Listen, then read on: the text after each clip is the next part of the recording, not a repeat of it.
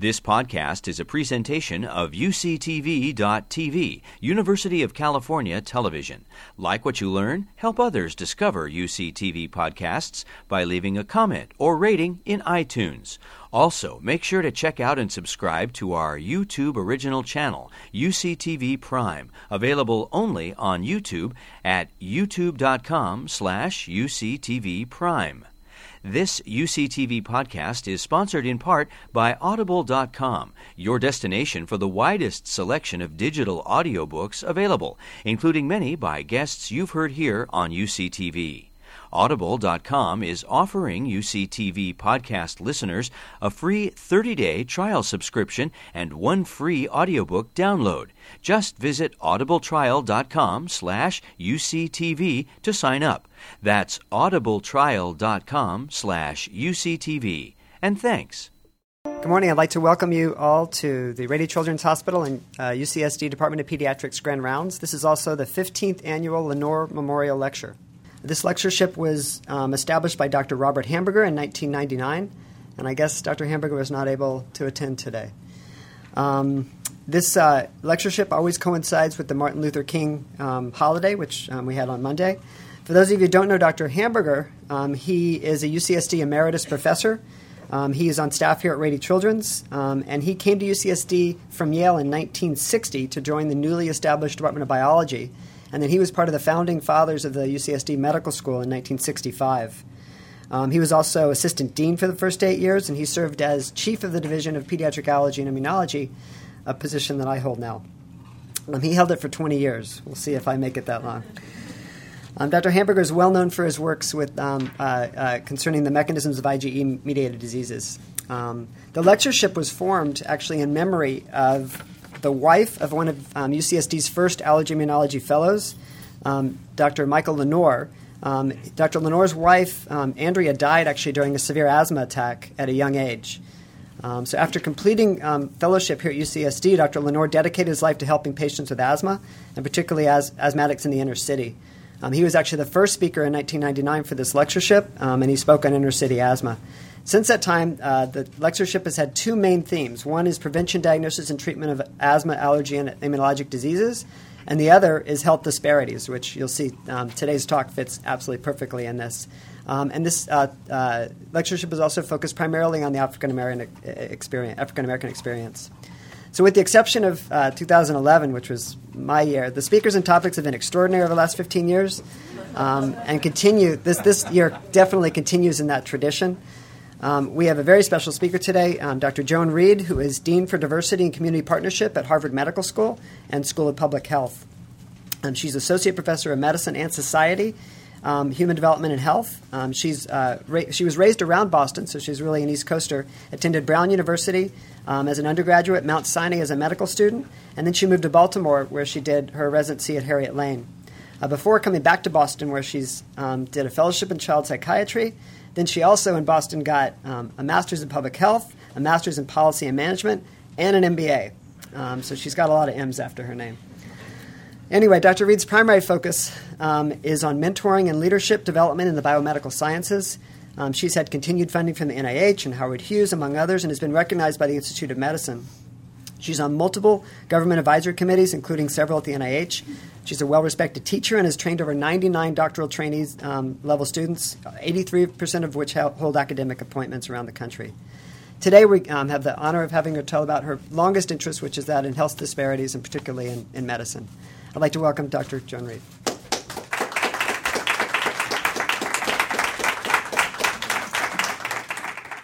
Thank you very much. Um, it is good to be in California. It is very, very cold at home.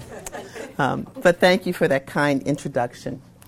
Uh, given the importance of this week, the celebration of Dr. Martin Luther King's legacy and the inauguration of Barack Obama as he begins his second term as the 44th President of the United States, it seemed fitting to weave a tale that incorporates where we have been where we are now and the potential for where we need to go in the future. If Dr. King were alive today, he would see that great but uneven strides have been made in many areas. educational doors once closed to large numbers of Americans have opened. Unemployment opportunities for women and people of color have expanded. Employment opportunities. Housing accessibility for the poor and disenfranchised is less restrictive. These advances notwithstanding, Dr. King's hope for equity remains unfulfilled. In this multiracial, multi ethnic, multilinguistic society, we are hindered by the vicissitudes of poverty, racism, sexism, classism, and unfounded fears about sexual orientation. Our inability to embrace individual and cultural differences, to recognize that one out of every 10 people living in America was born elsewhere, to see that, in his words, quote, our destinies are tied together, end quote, are obstacles to the fulfillment of his dream. Great steps forward have been made, but to quote Robert Frost, there are still miles to go and promises to keep. Sometimes it can be useful to look back where we have been, and for us, in light of this place, uh, Department of Pediatrics and Rady Children's Hospital, and in this time, 2013, to recognize the significant role that children have played in advancing civil rights and justice in our country. I begin with the story of Sarah Roberts, a five year old girl enrolled in the all black common school, the Abiel Smith School, the second black school opened in Massachusetts. Her father, Benjamin Roberts, attempted to apply her to other schools closer to home, white schools, schools that were less dilapidated, but was denied because of race. Mr. Roberts wrote to the state legislature, and eventually the case rose to the Supreme Court of Boston in uh, 1848 49. The plaintiff lawyers for this case were Charles Sumner and Robert Morris. You see Morris depicted here, who was the second African American lawyer in the United States. The judge ruled against the plaintiff. However, Sumner helped Roberts to bring this issue before the state legislature. And in 1855, Massachusetts became the first state in the nation to ban segregated schools for the entire state. Sumner continued to play a role in our nation in terms of injustice and slavery. Following the Civil War, the Civil Rights Act of 1866 was passed.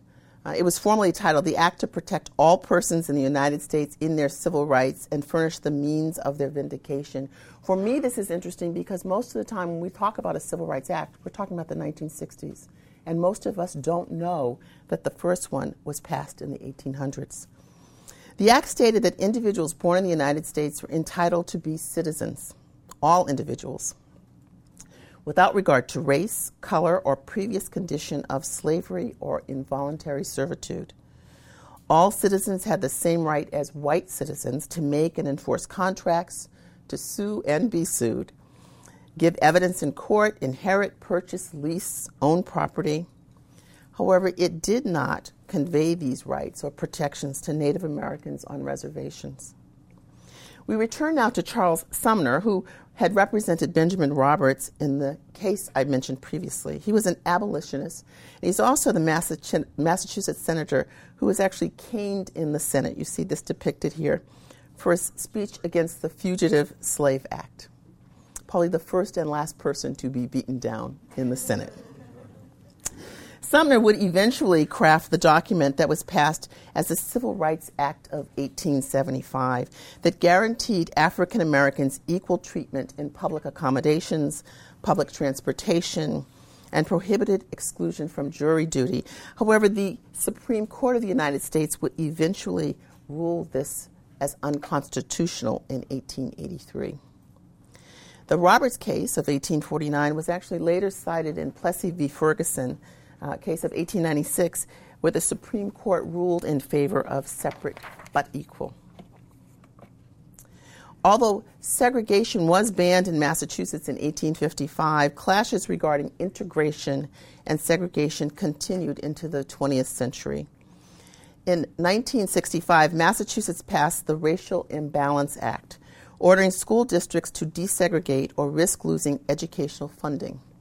Again, Massachusetts was a first. Judge Garrity's 1974 ruling found that the Boston public schools were unconstitutionally segregated. This is more than 100 years later. And as a remedy, a busing plan was developed by the Massachusetts State Board of Education. Here you see images from the busing controversy, with group gathered in support of school integration and others protesting school busing. However, gatherings were not always peaceful.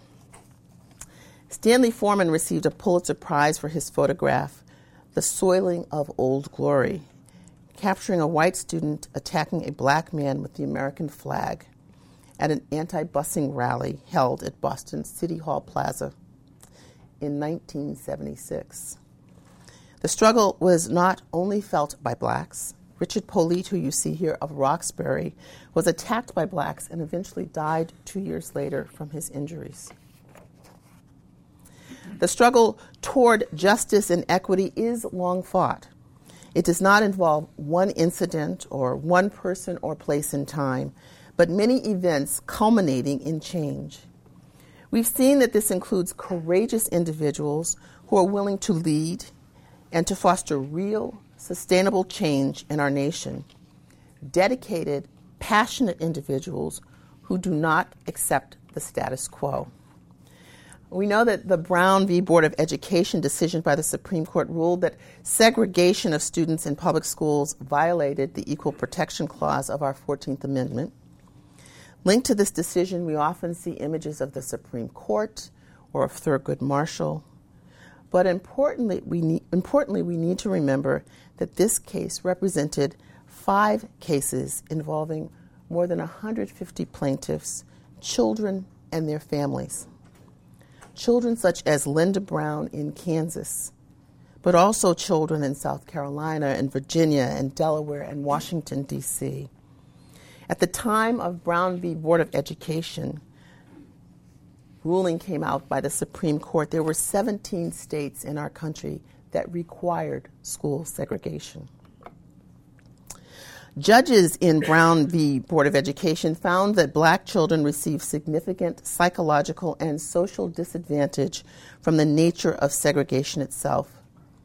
The question was, therefore, not only are the schools equal, as in a Plessy type decision, but whether the doctrine of separate was constitutional or unconstitutional. Findings from Dr. Kenneth and Miriam Clark, two psych- psychologists, doll experiment was important in the judges' deliberations. Their work suggested that segregation harms children and, by extension, our society at large. And I'm going to return to this doll experiment later in this presentation. There are times when we are called to move from questioning to a position of walking the talk, where our beliefs, our values are challenged where we can no longer push the uncomfortable to the background to leave injustices hidden in shadows. Times when images call us to action. In recent times, we think of the devastation of Hurricane Katrina or the senseless, unnecessary loss of lives in Newtown. During the 1950s, we turned to the image of Emmett Till. Emmett was a 14 year old African American boy from Chicago who was visiting relatives in Mississippi. He was beaten, an eye gouged out, and shot in the head before being thrown in the Tallahatchie River for reportedly flirting with a white woman. Published images of his mutilated body brought about a national outcry. In 1957, we have Arkansas, where the governor deployed Arkansas National Guard to Central High School to block integration. In turn, President Eisenhower deployed the 101st Airborne Division of the United States Army to Little Rock and federalized all 10,000 members of the Arkansas National Guard, taking them out of the hands of the governor. Just as in the past, Dr. King's words ring true. Today, our very survival depends on our ability to stay awake, to adjust to new ideas, to remain vigilant, and to face challenge of change. President Obama, in his inaugural speech, um, presented a similar um, take on where we are and where we need to be. Quote We've always understood that when times change, so must we. That fidelity to our founding principles requires new responses to new challenges, that preserving our individual freedoms ultimately requires collective action. End quote. Each of our institutions has its own story. I'm sure that San Diego has its own story. Harvard Medical School did play a role in some of this change. And I want to share some of that with you. If I were to ask most of you, when did the first black matriculate at Harvard Medical School? What the answer I normally get is in the 1970s. But here you see in 1850, Martin Robinson Delany matriculated at Harvard. He was co editor of the North Star with Frederick Douglass and also authored in William Lloyd Garrison's abolitionist newspaper, The Liberator. He did not graduate from Harvard Medical School. He, with two others, uh, ended up having to leave after some students protested the presence of blacks at their school. You also see depicted a plaque erected by members of the Harvard Medical School class of 1869 70, commemorating the HMS grads who served in the Army or Navy during the Civil War. And you also see featured three child psychiatrist Robert Coles, who received a Pulitzer Prize for his work documenting children in the civil rights movement. Alvin Poussaint, actually doing work with freedom riders during the civil rights movement, where he served as a physician. And Tony Coles, Felton Earls, a psychiatrist whose work around justice spans not only children in the United States but internationally. The struggle toward justice and equity, um, as I said, is long fought uh, and does not involve one incident. Um, it also involved children. And oftentimes we see images of adults and we see images of great adults, such as Martin Luther King.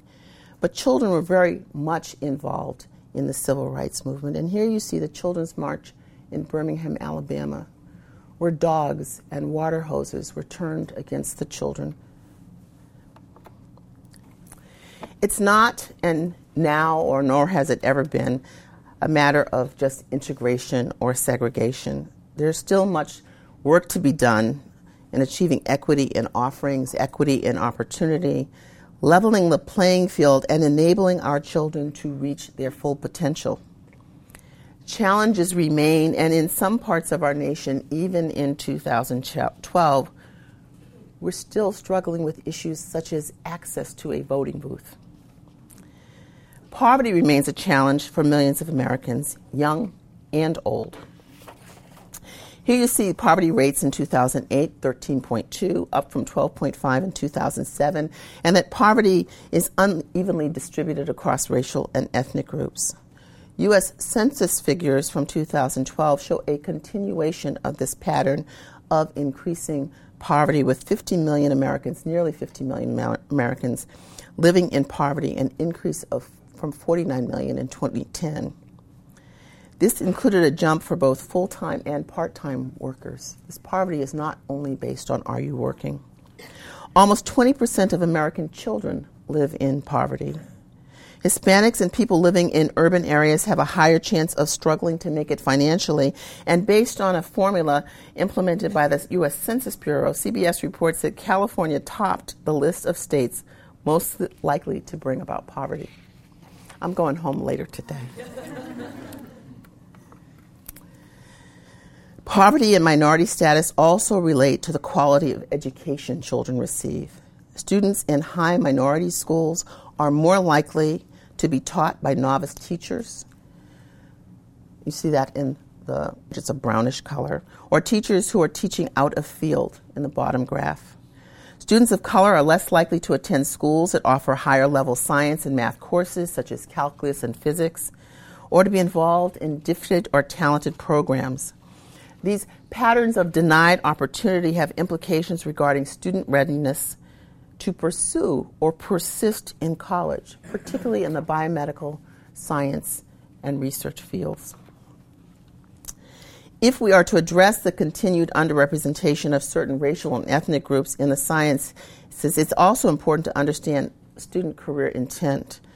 A review of student responses to the 1999 MCAT showed that for all racial and ethnic groups, a large percentage of students made their decision to enter medicine either before or during high school.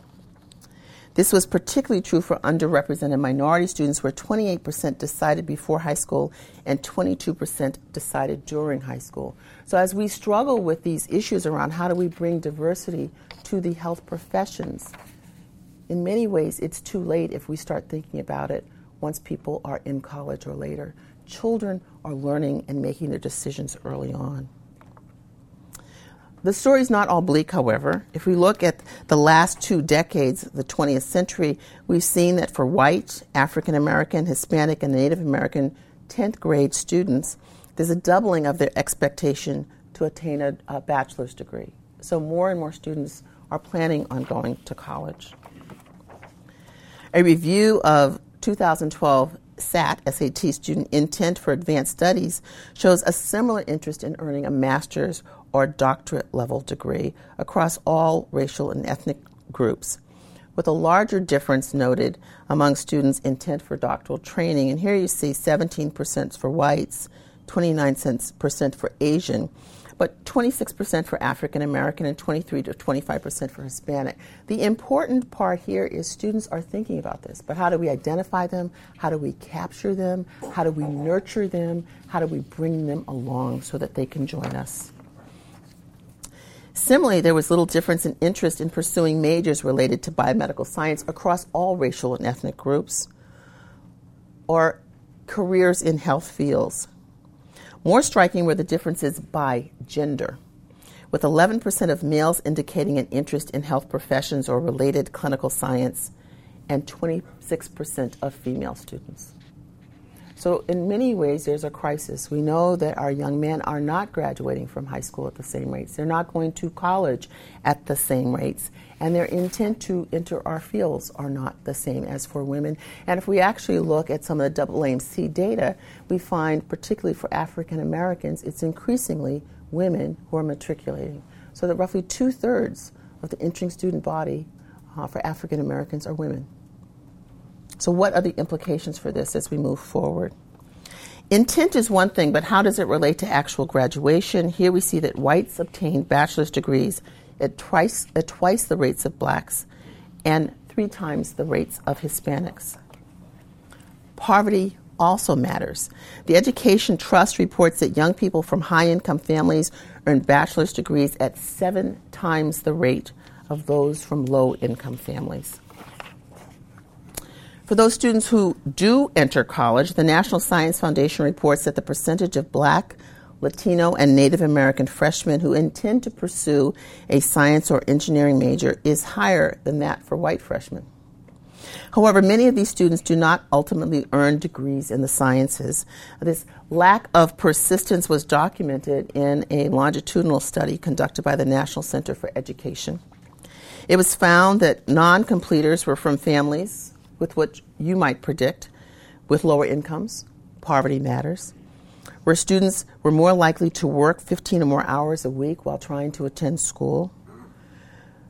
Among students, lower, lower completion among students who attended those high schools with less rigorous curricula, schools where they were less prepared for what they saw in college. Um, poverty matters, opportunity matters, preparation matters. Does education matter? Graduates earn more. They're less likely to be unemployed. The annual earnings attained for high school dropout were more than $50,000 less for an individual with a professional or graduate degree. In 2011, the unemployment rate for individuals with less than a high school diploma was 14.3. For those with a bachelor's or higher was 4.3. Education matters. Dr. King was not only concerned about education, but recognized the importance of health and health care, and he stated of all forms of inequality, injustice in health care is the most shocking and inhumane. Rates of uninsurance in our country continue to rise. In 2011, 16% of Americans were uninsured. We see a similar pattern for our children, particularly for poor children, where nationally 15% are uninsured in 2011. Here in California, for poor children, 18% uninsured. So, does education matter with regard to health? Across all racial and ethnic groups, college graduates are more likely to report themselves as being in very good or excellent health. And also, college graduates are more likely to report good mental health. The existence of health disparities is well documented. If there's anything we've done, is we've documented it. Do we know what to do about it? No, but we document it. And there's virtually no place in health that you can look where you don't find disparities. And they exist across race and ethnicity, socioeconomic status. They're found in all dimensions of health care and access to care and types of care and clinical dimension. AHRQ, the agency, um, every year puts out a report about health disparities. And yes, we're moving forward somewhat, but they persist. If we don't deal with some of those social determinants of health, we are not going to be able to eliminate those disparities. Differences in awareness, access to opportunity, educational preparation, mentoring, contact with adults, guidance from adults, and institutional barriers hinder students' movement forward and their ability to achieve potential. What are the implications when we look at the health workforce in our country? And here I'm going to focus on physicians, but you see a similar pattern across all groups. If you look at dentists, if you look at nurses, you see the similar patterns there.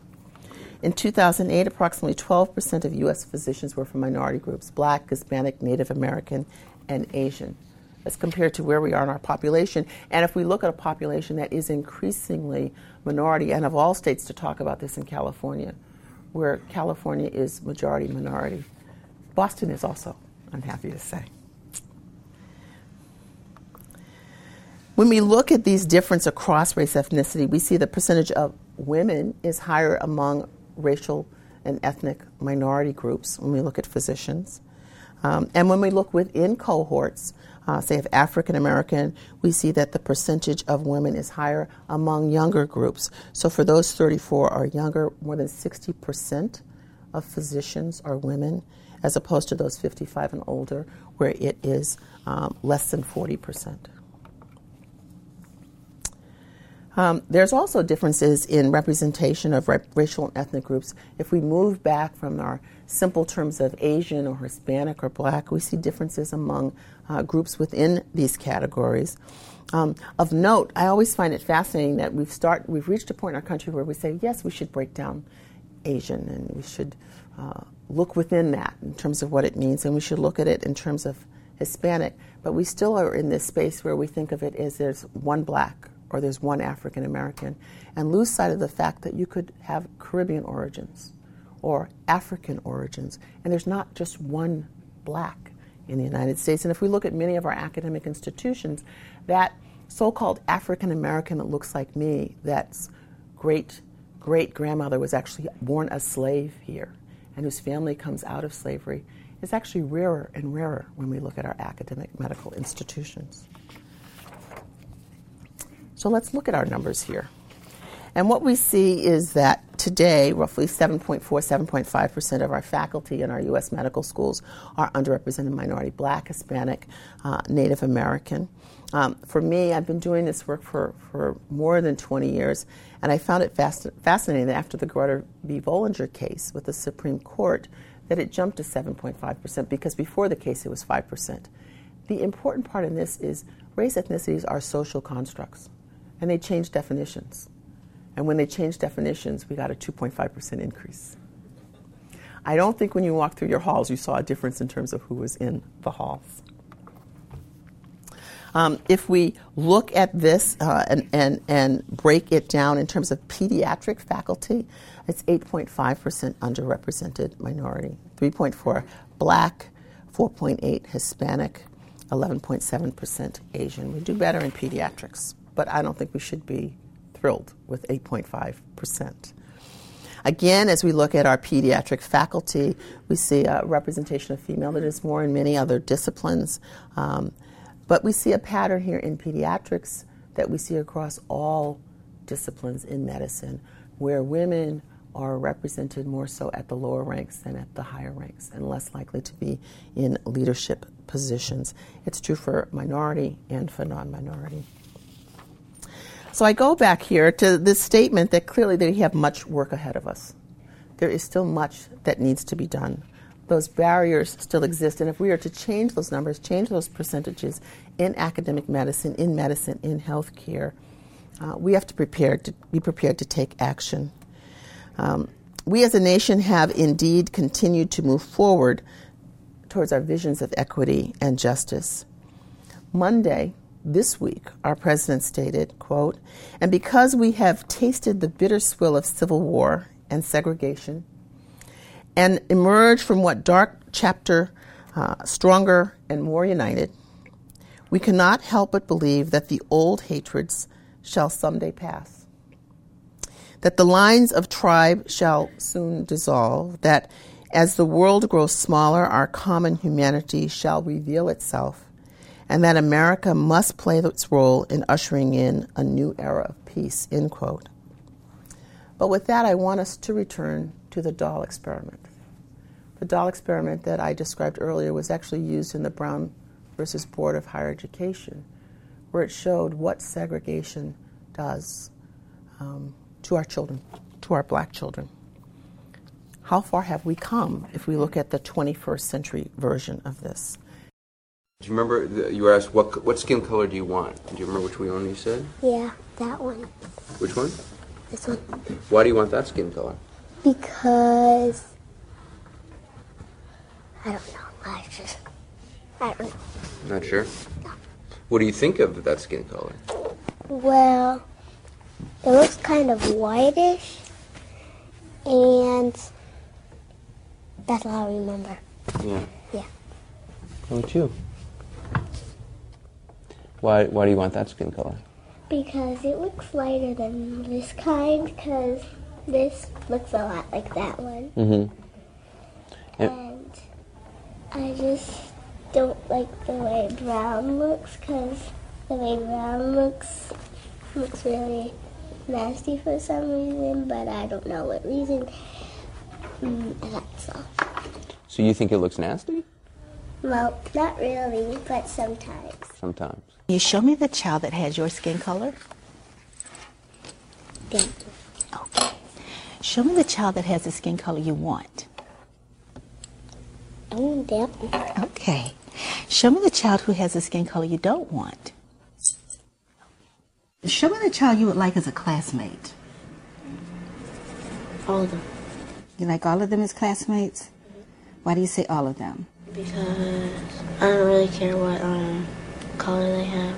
He said, I don't really care what color they have. Um, when you see this, it's understanding that these are our children, these are your children, these are your patients. This is the experience of patients that you see in your clinics.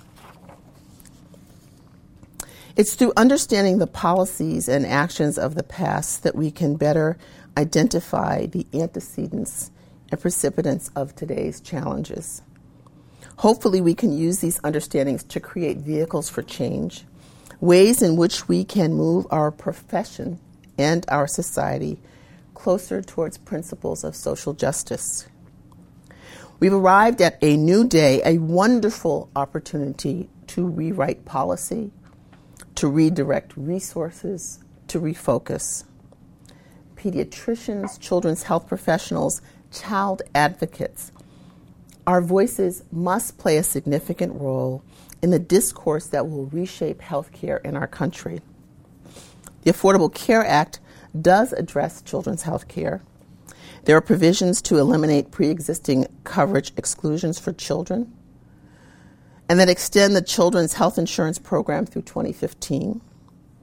Pediatric benefit packages will be required to cover not only basic pediatric services but also oral and vision needs starting in 2014. Think about Deamonte, the little boy in Washington, Maryland area who died when he could not have a dentist take care of his abscess. Okay, still happening today.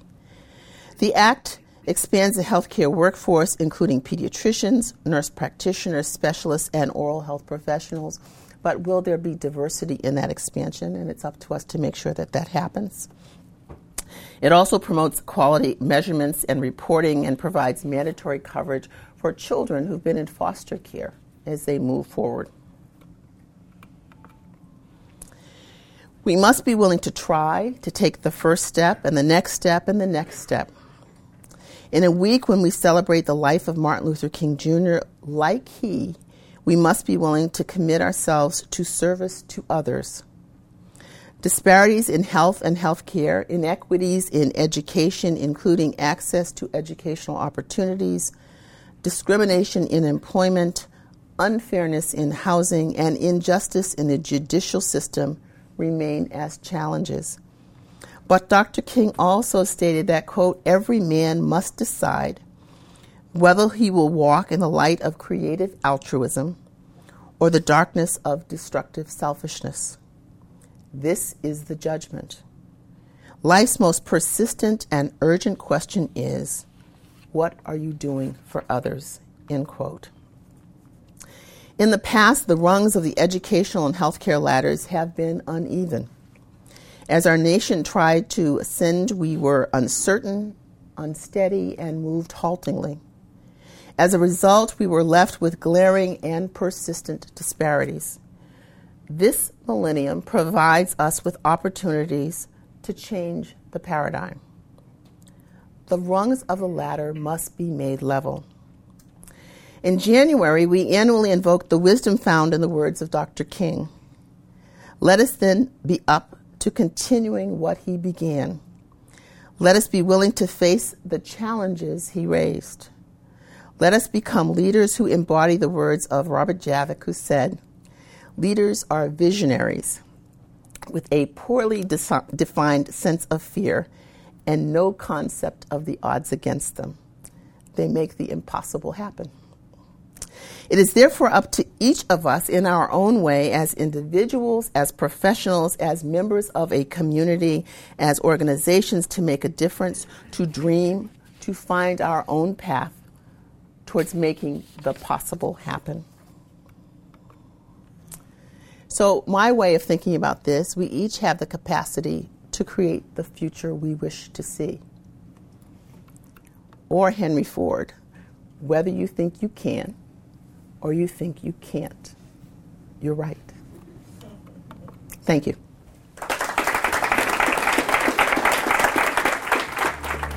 You've been listening to a podcast by University of California Television. For more information about this program or UCTV, visit us online at uctv.tv.